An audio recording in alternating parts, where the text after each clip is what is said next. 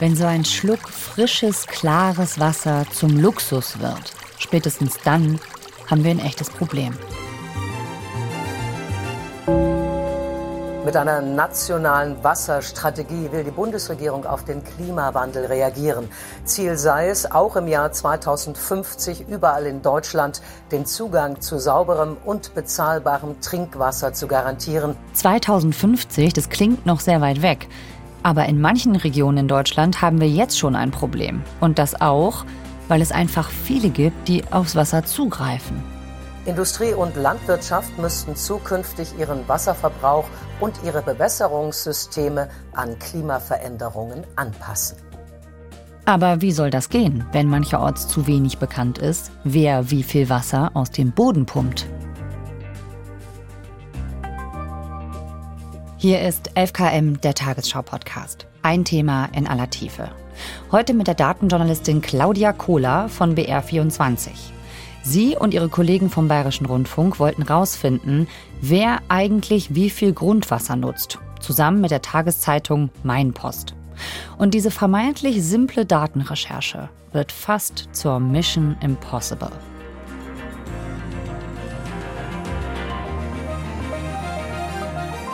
Mein Name ist Viktoria Michalzack. Heute ist Donnerstag, der 29. Juni. Hallo Claudia. Hallo. Ja, trockene Böden, wenig Regen. Wo ist das denn ganz besonders ein Problem bei uns?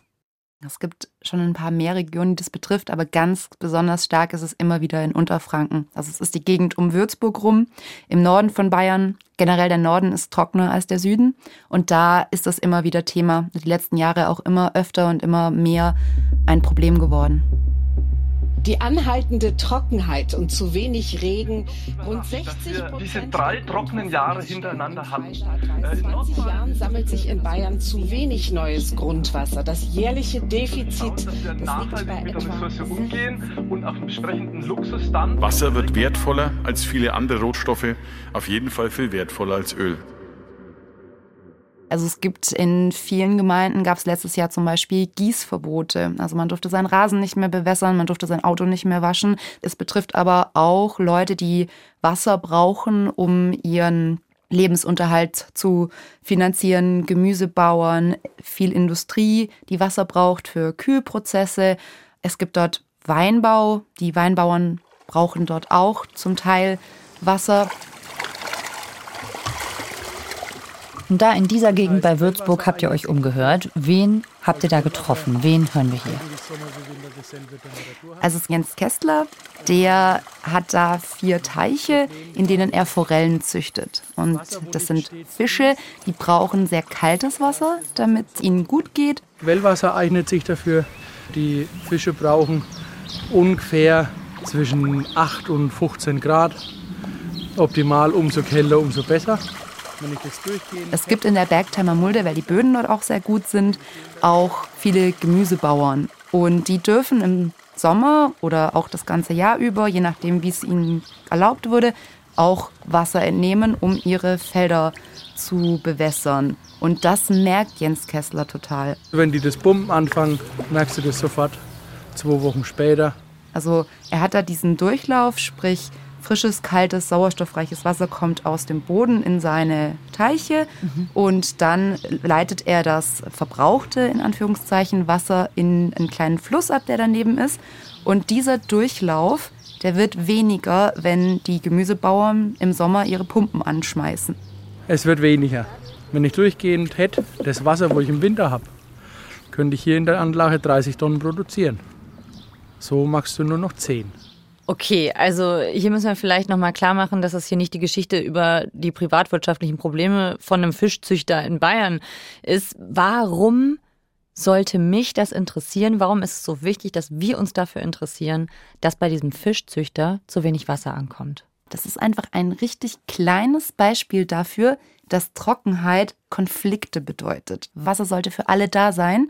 Und hier gibt es jetzt dadurch, dass es immer trockener wird, Konflikte darum. Aber es gibt auch super wenig Wissen darum, ja, wie viel wird da eigentlich rausgeholt aus dem Boden? Ähm, wer bekommt da was? Und dann haben wir uns zusammengesetzt und haben versucht, den zuständigen Behörden, das sind die kreisfreien Städte und die Landkreise, mhm. also die Landratsämter. Wir haben versucht, denen eine Anfrage zu machen, die wirklich total gut ist. Also wir haben uns Mühe gegeben, wir haben uns eine Excel-Tabelle für die zurechtgelegt, die super strukturiert war, mit Beschreibungen, mit Fragen formuliert, sodass wir dachten, hey, das müssen die einfach nur noch ausfüllen. Total easy. So musst du dir vorstellen, so eine Zeile, das ist der Entnehmer, der ist hier, der bekommt, der darf im Jahr so und so viel Wasser aus dem Boden holen, mhm. der darf das fünf Jahre oder auch nur ein Jahr, der benutzt das, um, weiß ich nicht, seine Kühe zu tränken oder der benutzt das, um seine Felder zu bewässern. Und dann wollten wir noch wissen, okay, es gibt da diese erlaubte Obergrenze, wir wollen aber auch wissen, wie viel haben die in den letzten Jahren tatsächlich rausgeholt. Warum fragt ihr denn eigentlich bei den Behörden an? Eigentlich müsste man ja oder man könnte ja auch bei den Gemüsebauern zum Beispiel anfragen oder bei denen, die das Wasser entnehmen. Ja, wir sprechen jetzt hier davon, dass es bestimmte Personen oder auch Gemeinden gibt, die eine Genehmigung dafür brauchen, Wasser aus dem Boden zu holen. Die Genehmigung braucht jetzt nicht jeder. Also wenn du jetzt mit deiner Gießkanne zum Bach gehst und dir Wasser holst, um deinen Garten zu gießen, das darf jeder machen. Das ist genehmigungsfrei sozusagen. Da geht es jetzt wirklich darum, da werden Brunnen gegraben und dafür brauchen diese Landwirte, die Weinbauern, die Industrieunternehmen, die brauchen dafür eine Erlaubnis und die erteilen ihnen eben die Landkreise und die kreisfreien Städte. Und deswegen sind die auch dafür zuständig, uns dann Informationen darüber zu geben. Ja, dann sollten die eigentlich auch den Überblick haben. An dieser Stelle sollten wir vielleicht einmal sagen, ihr habt euch in eurer Recherche erstmal nur auf Unterfranken konzentriert, beispielhaft, also auf eine Region, die in den vergangenen Jahren mit Trockenheit zu kämpfen hatte, also auf einen begrenzten Raum und auch einen begrenzten Zeitraum. Welchen Zeitraum habt ihr da abgefragt? Wir haben abgefragt, was war 2022 genehmigt. Also man muss natürlich immer einen Standpunkt festmachen. Diese Genehmigungen, die laufen natürlich mehrere Jahre. Und dann haben wir gefragt, wie viel ist denn tatsächlich rausgeholt worden 21, 20, 19 und 18. Okay. Und das habt ihr also gefragt. Wo landet das? Wer darf das bekommen und pumpt das ab? Was habt ihr denn da zurückbekommen auf eure vorgefertigten Excel-Tabellen? Also erstmal hat sich, nachdem diese erste E-Mail an alle zwölf kreisfreien Städte und Landkreise rausging, kam keine Rückmeldung von denen, sondern die Regierung von Unterfranken hat sich bei uns gemeldet. Und also das wurde direkt mal hoch eskaliert. Mhm. Und die Fragen, warum wollt ihr das wissen? Also was, was ist das denn? Wofür wollt ihr diese Daten? Könnt ihr die überhaupt richtig verstehen, wenn wir die euch geben? Und wir haben gemerkt, okay, da ist erstmal irgendwie Widerstand da. Das ist schon erstmal komisch, ne? Ja, also wir wussten schon, dass wir da auch ein bisschen was verlangen, mhm. aber wir hatten jetzt nicht mit dieser Eskalation erstmal gerechnet. Ja. Und dann haben wir eben da Gespräche geführt und gesagt, äh, wir wollen da jetzt nicht davon abweichen, wir wollen das jetzt wissen. Bitte veranlasst das mal, dass das passiert. Mhm. Und dann äh, haben sich dann doch irgendwann die einzelnen Landratsämter und kreisfreien Städte gemeldet. Für manche war das gar kein Problem. Die haben irgendwie uns die Tabellen ausgefüllt in einer Frist zurückgeschickt, die wir gesetzt haben. Muss aber auch dazu sagen, manche hatten eben einfach auch nur zwölf oder dreizehn solche Genehmigungen und andere irgendwie drei oder vierhundert. Mhm. Manche hatten das einfach schon digitalisiert und haben es einfach nur abrufen müssen und ein bisschen in unsere Struktur reinbringen und fertig. Mhm. Und andere mussten in den Keller stiefeln und äh, Aktenordner rausholen und dann so händisch alle diese Bescheide, in denen diese Genehmigungen festgesetzt sind, durchblättern und dann eintippen bei uns in die Tabellen. Und dann, hm. also das haben manche dann angefangen und haben sich dann nochmal gemeldet und gesagt, also das ist viel zu viel Aufwand. Es haben auch manche versucht zu sagen, wir beantworten das nach dem Umweltinformationsgesetz und dann kostet euch das etwas. An der Stelle haben wir dann auch teilweise unsere juristischen Abteilungen eingeschaltet, weil wir gesagt haben, nein, wir zahlen dafür nichts. Das ist unser Informationsanspruch. Mhm. Dann ging das so ein bisschen hin und her. Und dann äh, kamen da auch zurück Tabellen, wo so die ersten paar Spalten gut ausgefüllt waren und dann die letzten vier, fünf überhaupt nicht mehr, sondern dann wurde einfach dann nur noch der Bescheidtext reinkopiert. Und aus diesem Text mussten wir uns dann in mühevoller Kleinarbeit die Infos rausholen, die wir eigentlich haben wollten. Okay, also ihr müsstet euch dann alles zusammensuchen. War es denn dann am Ende vollständig? Wir können absolut keine Garantie darauf geben, dass es vollständig ist. Wir können auch nur damit arbeiten, was wir bekommen haben.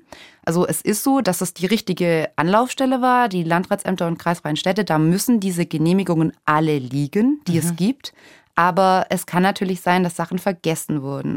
Es hat ein Kollege zufällig gerade zu so einem großen Bewässerungsverband recherchiert. Mhm. Und dann haben wir gemerkt, okay, der fehlt in der Tabelle komplett. Was ist da passiert? Und ein Bewässerungsverband, was ist das? Das, sind, das ist ein Zusammenschluss von mehreren ähm, Gemüsebauern oder Weinbauern oder so, die ah. zusammen diese Genehmigungen haben. Ah, okay. Also das heißt eigentlich ein sehr großer Teil vom Wasser in diesem Bereich oder in diesem Landkreis ist es, glaube ich, sogar der größte gewesen. Und das hat sich dann rausgestellt, ja, der wurde einfach vergessen. What? Das war der größte Inanspruchnehmer von dem Wasser, was abgepumpt wird, und das war gar nicht dabei? Genau. Also die Datenlage war jetzt nicht so gut, die ihr da bekommen habt. Schwierig. Oder? Also doch ganz schön viele Informationslücken. Mal daran gemessen, dass es ja schon ein wichtiges Thema unserer Zeit ist, Wasserversorgung. Also ich wäre da schon davon ausgegangen, dass die zuständigen Behörden einen besseren Überblick haben, wo Grundwasser landet, als eine wertvolle Ressource. Gerade weil ja Trockenheit auch ein immer größeres Problem wird. Also das merkt ja auch der Fischzüchter aus der Nähe von Würzburg. Aber gucken wir uns mal die Daten an, die ihr bekommen habt. Was konntet ihr damit rausfinden? über den Umgang mit Grundwasser. Also, was dabei rauskam, war, es sind in Unterfranken zahlenmäßig die Landwirte und Weinbauern schon sehr viel mehr als jetzt zum Beispiel Industrie oder Sportvereine. Mhm. Von der Menge her ist es ein bisschen anders. Also diese Industrieentnahmen, die sind von der Menge her schon sehr viel mehr. Man muss aber da auch immer dazu sagen, wenn die Industrie Wasser benutzt, dann ist das ganz oft für so Kühlprozesse und dann wird das Wasser auch wieder eingeleitet. Mhm. Und wenn man sich dann vor Augen hält, die Landwirtschaft und der Weinbau, vor allem die Landwirtschaft, die verbrauchen dieses Wasser auch, dann ist es natürlich schon so. Also man muss, man kann auch diese Daten nie so für bare Münze nehmen. Man muss immer ein bisschen einordnen und gucken, okay, was ist denn jetzt diese Info, die ich da rausnehmen kann? Okay. Und jetzt sinken ja aber die Wasserstände. Also man muss einfach sehen, auf der einen Seite sinken die Grundwasserstände, auf der anderen Seite wird es immer trockener. Das heißt, die Anfragen oder der Bedarf wird immer mehr. Mhm. Und dann kommt man eben in diesen Bereich, wo man abwägen muss. Mhm. Wir haben ja auch gefragt, wie lange laufen diese Genehmigungen? Und da sind welche dabei, die meisten liegen so zwischen 5 und 20 Jahren. Es sind auch einige, die laufen dann 40 oder 80 Jahre. Wow, okay, das ist jetzt echt länger, als ich dachte, muss ich sagen. 80 Jahre, das ist ja ein Menschenleben. Weil es auch noch Genehmigungen gibt, die dann auf irgendwelchen Rechten von 1800 irgendwas beruhen. Und die sind dann tatsächlich ganz oft nicht befristet. Also wir haben auch 300 das, was nicht wenig ist, weil wir insgesamt so knapp 2000 hatten und 300 hatten überhaupt keine zeitliche Befristung. Und da wird also quasi bis in alle Ewigkeit darf hier Wasser rausgenommen werden, obwohl wir ja wissen, dass sich die Lage dramatisch verändert. Absolut. Also in Verträgen von 1800 und, da ist der Klimawandel auf jeden Fall noch nicht mitgedacht und bestimmt auch nicht der trockene Boden. Ganz genau. In immer mehr Regionen herrscht sogenanntes Wissenschaftler fordern deshalb eine bundesweite einheitliche Bestandsaufnahme des Ressource umgehen und auf entsprechenden Luxus dann regional und temporär auch verzichten.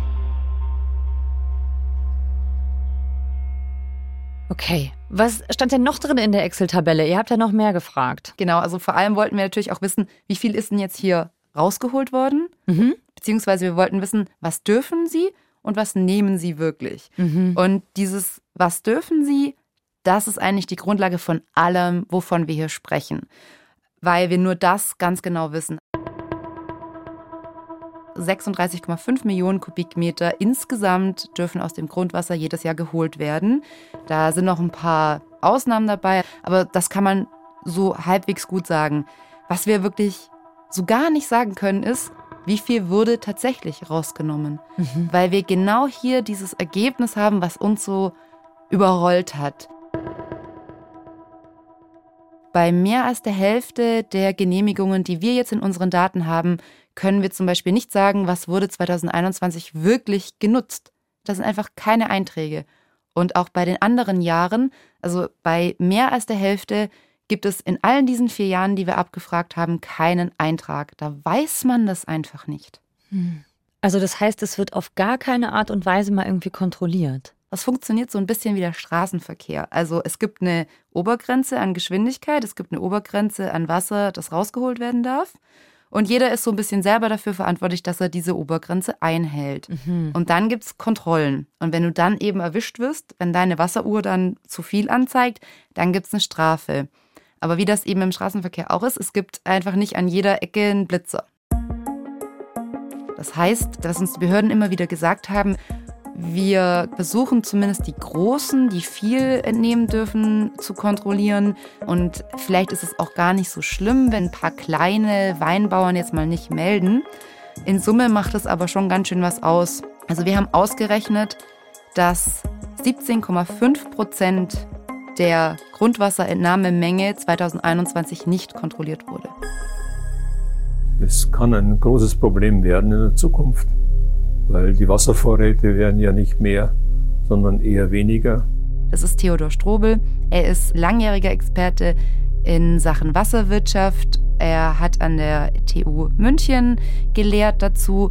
Und wir müssen in Zukunft wissen, wie viel Wasser, wie viel Grundwasser wir zur Verfügung haben, wie viel Grundwasser sich erneuert.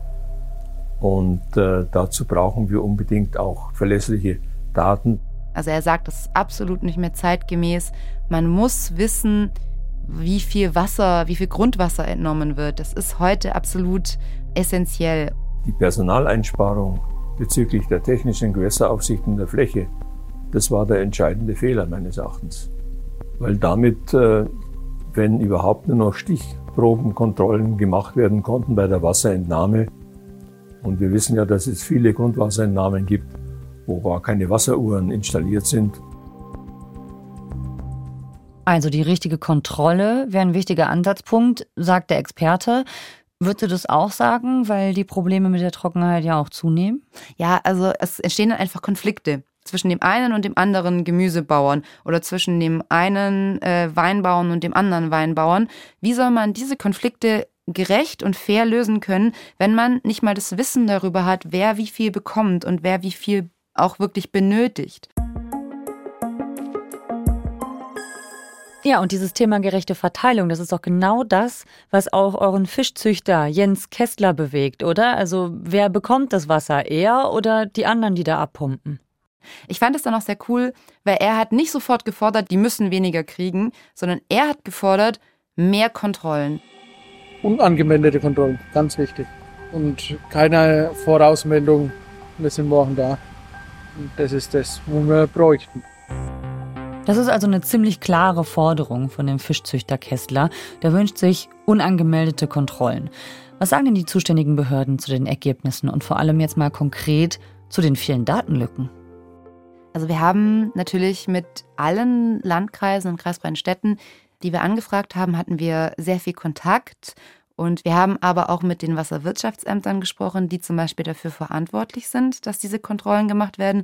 Da hat uns vor allem der Leiter des Wasserwirtschaftsamtes in Aschaffenburg, Friedrich Altmann, gesagt, ja, wir kennen diese Datenlücken und es ist einfach so, dass wir nicht das Personal haben, um hier alle Brunnen und alle äh, Entnahmestellen zu kontrollieren. Da fehlen uns einfach die Leute dafür. Es ist äh, tatsächlich seit vielen Jahren ein Problem, aber mit der Tendenz der Besserung, dass halt sehr viele Bescheidsinhaber zum Teil fahrlässig, zum Teil vorsätzlich ihren Meldepflichten nicht nachkommen und so das Landratsamt letztlich gezwungen ist, mehrfach nachzufragen, um eben die Informationen von den Betroffenen einzufordern.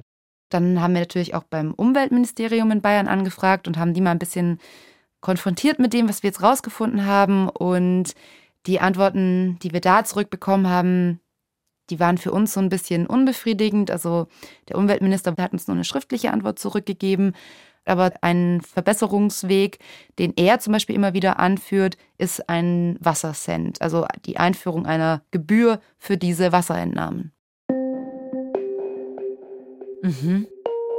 Ja, das gibt es sogar. Ne? Also das ist jetzt gar keine verrückte Idee, sondern den Wassercent, den gibt es in einigen Bundesländern in Deutschland. Also ein Cent pro Liter oder wie funktioniert das genau? Also das ist überhaupt keine verrückte Idee, das gibt es in den meisten Bundesländern schon. Das Ding heißt deswegen Wassercent, weil es so die ursprüngliche Idee war, okay, man macht einen Cent pro Kubikmeter. Mhm. Das variiert immer so ein bisschen. Es variiert zum Beispiel in manchen Bundesländern auch, zu welchem Zweck man dann das Wasser benutzt. Also Landwirte müssen in Baden-Württemberg zum Beispiel nichts zahlen, Industriebetriebe schon. Zum Beispiel in Berlin, da wird es nach einer bestimmten Menge, also ab einer bestimmten Menge muss man zahlen. Mhm. Es gibt da ganz verschiedene Modelle, aber es sind einfach nur drei Bundesländer, die das noch gar nicht machen. Und ausgerechnet Bayern, wo es ja wirklich diese Krisenregionen gibt, macht es noch nicht. Mhm. Was sind die anderen beiden Bundesländer? Hessen und Thüringen. Okay. Welche Erfahrungen haben denn die Bundesländer, die den Wassercent haben, die es nicht kostenlos hergeben? Also wir haben alle Bundesländer einmal angefragt, wo es schwierig ist zu sagen, ob das jetzt irgendwie dadurch Wasser gespart wird. Also zum Beispiel Rheinland-Pfalz hat gesagt, bei uns sehen wir überhaupt keine Veränderungen. Das Saarland und Hamburg sagen, ja doch, wir merken, seit wir den Wassercent haben, gehen die Entnehmer ein bisschen sparsamer damit um. Hm. Was jetzt die Kontrolle angeht, ich glaube, wir können nicht sagen, dass dadurch eine bessere Kontrolle stattfindet. Man kann auf jeden Fall sagen, dass dadurch ein größerer Anreiz geschaffen wird, dass die Entnehmer eben selber melden. Die haben ja meistens eine Meldepflicht mhm. und kommen der aus verschiedenen Gründen offensichtlich nicht nach. Und es ist zu wenig Personal da, um dann irgendwie jeden Einzelnen so auf die Finger zu klopfen mhm. ähm, oder wirklich mal nachzugucken. Aber wenn man etwas dafür zahlt, dann ist ja da ein Anreiz da zu sagen, okay, ich will aber auch die richtige Menge bezahlen, weil mhm. sonst muss man sein, sonst muss man seine genehmigte Menge zahlen. Das ist ja in manchen Fällen mehr. Und äh, deswegen wäre das auf jeden Fall ein Anreiz, diese Lücken zu schließen.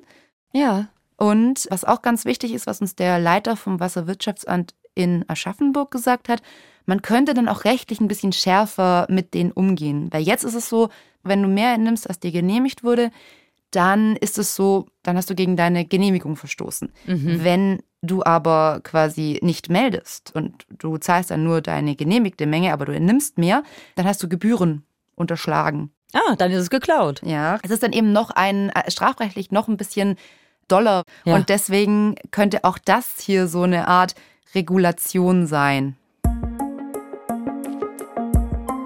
Ja, und was mir jetzt auch eingefallen ist, vielleicht ja auch am anderen Ende bei den Behörden, ne? Schließlich haben wir jetzt gesehen in Bayern, bei den Behörden ist das ja offensichtlich bisher gar nicht aufgefallen als Problem. Da würde ich mir denken, wenn die dafür Geld bekommen würden, vielleicht sähe es ein bisschen anders aus, wenn sie es in der Kasse merken würden, oder? Absolut. Also was sich da auch wirklich die Wasserwirtschaftsämter wünschen, ist dann, dass diese Gebühren auch eben reinvestiert werden, dass man dann schauen kann, okay, man schafft vielleicht neue Anreize, um wassersparendere Landwirtschaftsmodelle zu entwickeln. Also man, das würde auf beiden Seiten so eine gewisse Dynamik in die Sache auch reinbringen. Weil unsere Gesellschaft funktioniert leider Gottes so, dass etwas dann Wert hat, wenn Geld dran klebt. Ja, schon. Und also kann man jetzt sagen, in anderen Bundesländern läuft es besser mit dem Wassercent oder kann man das jetzt auch nicht so schließen? Nee, das kann man, glaube ich, wirklich nicht draus schließen. Aber uns wurde natürlich auch immer gesagt, hey, alle Behörden in Deutschland auf dieser Ebene haben Personalmangel. Wir können jetzt, glaube ich, nicht davon ausgehen, dass nur weil ein Wassercent eingeführt wurde, da jetzt automatisch die Kontrolle auch besser funktioniert. Also was die konkrete Gefahr von Wasserknappheit angeht. Irgendwie lässt mich diese Recherche jetzt zurück mit so einem Gefühl, dass es da schon mehr Klarheit bräuchte. Also ihr habt losrecherchiert, um einfach nur rauszufinden, wie ist die Grundwassersituation in Unterfranken in Bayern. Aber rausgekommen sind dann doch ganz schön viele Lücken und unbeantwortete Fragen. Ja, es ist einfach es ist der Wahnsinn, wenn man sich jetzt mal überlegen muss, wir haben im Oktober letztes Jahr angefangen mit dieser Recherche und sind jetzt im Mai damit rausgegangen. Wir haben für zwölf Landkreise, für eine Region, jetzt quasi ein halbes Jahr gebraucht, mehr, um einfach mal so überhaupt mal zu erfahren, was ist denn jetzt hier Phase oder überhaupt mal diese Lücken zu finden. Und dann musst du dir mal vorstellen, du möchtest das für alle Landkreise in Deutschland machen. Ja, da ist eine totale Wissenslücke da.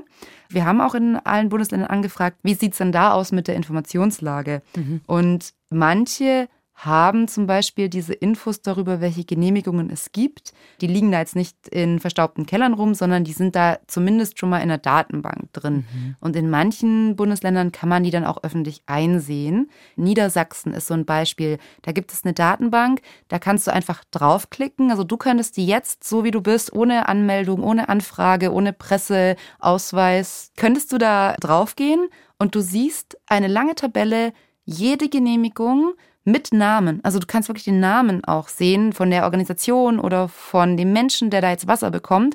Du siehst, wie viel es ist und vor allem siehst du auch so den Höchstwert. Also wenn er das mal überschritten hat, dann wird es da auch gezeigt. Und das alleine ist schon so eine Wahrnehmung, so eine, so eine Kontrollfunktion durch Öffentlichkeit. Und wir haben mit den Behörden da gesprochen, die das eingeführt haben und die sagen auch, hey, das ist total positiv. Da hat sich noch nie jemand beschwert über den Datenschutz oder irgendwas, sondern das wird total gut angenommen und es wird auch von den Bürgern total honoriert, dass da Transparenz da ist. Das ist das eine. Und dann ist natürlich das andere, dass die Kontrollen besser werden müssen. Mhm. Und da hatten wir ja schon drüber gesprochen, es gibt zu wenig Personal. Das können wir nicht beurteilen. Das sagen uns die Wasserwirtschaftsämter. Es gibt aber auch andere Lösungen, die man angehen kann. Und da haben wir wieder ein schönes Beispiel gefunden in Niedersachsen. Die sind da echt top unterwegs. Da gibt es einen Landkreis, der hat so ein Projekt gestartet. Da wurden auf die Wasseruhren, die es bei den äh, Landwirten schon gab, so kleine Geräte draufgesetzt und die haben dann diese Impulse der Wasseruhren digitalisiert. Und dann konnte man wirklich diese Wasseruhren dann auf einmal online überwachen.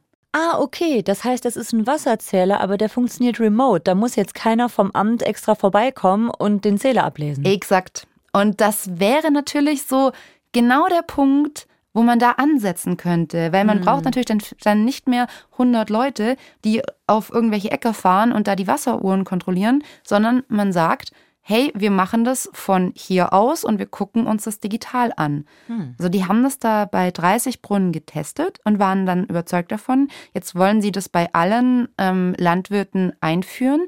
Bei den Industrieentnahmen wird es schon gemacht und dann der nächste Schritt ist dann eben so diese ganz, ganz kleinen privaten Leute, die so ihren Brunnen für ihren Garten haben und so. Aber es hat da schon total gut geklappt und ist da im Aufbau und genau das wäre etwas, wo man ansetzen könnte mit der Lösung.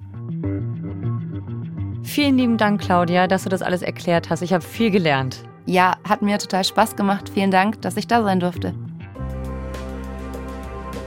Das war 11KM, der Tagesschau-Podcast. Heute mit der BR24-Datenjournalistin Claudia Kohler über die Datenrecherche zur Wasserentnahme in Unterfranken, einer der trockensten Regionen Deutschlands. An der Recherche waren beim Bayerischen Rundfunk außerdem beteiligt Premin Brenninek und Caroline Hasenauer und Angelika Kleinhens und Jonas Keck von der Tageszeitung Mainpost. Sie haben aufgedeckt, wie wenig bayerische Behörden über die Wasserentnahme wissen. Alle Fakten und Hintergründe zu dieser spannenden Recherche könnt ihr in Ruhe nachlesen. Die Links haben wir euch wie gewohnt in die Show Notes gepackt. Autor dieser Folge ist Marc Hoffmann. Produktion Eva Erhardt, Alexander Gerhardt, Ruth Maria Ostermann und Christiane Gerhäuser-Kamp. Redaktionsleitung Lena Gürtler und Fumi Kulle. FKM ist eine Produktion von BR24 und NDR Info. Mein Name ist Viktoria Michalzack. Wir hören uns morgen wieder. Ach ja, und apropos in die Tiefe gehen. Ihr kennt das sicher auch. Eigentlich wollte man nur kurz ein Video gucken und plötzlich ist es halb zwei nachts und man versinkt komplett in den endlosen Tiefen des Internets. Miguel Robitzky und Caroline Worms, das sind die Hosts vom Podcast Too Many Tabs. Denen geht das ständig so, aber das erzählen sie euch am besten einfach selbst. Hi, ich bin Caro. Und ich bin Miguel. Und wir machen zusammen den Podcast Too Many Tabs. Wir treffen uns hier jeden Mittwochs, um zusammen unsere Tabs zu schließen. Genau, Caro und ich fallen regelmäßig in richtige Rabbit Holes im Internet und wollen das natürlich alles mal ausgiebig besprechen. Das ist bei mir zum Beispiel das Thema Zauberer, die bei ihren Tricks gestorben sind. Ich habe aber auch in einer der letzten Folgen darüber gesprochen, warum, wie welche Tiere im Krieg eingesetzt werden. Ich habe mich mit verrückten Teambuilding-Maßnahmen beschäftigt und damit, welche Songs wir von der Erde aus schon ins Weltall geschickt haben. Also uns gehen die Rabbit Holes und offenen Tabs nie aus. Hört doch einfach mal rein in der ARD Audiothek und überall da, wo ihr Podcasts hört. Bis bald. Tschüss.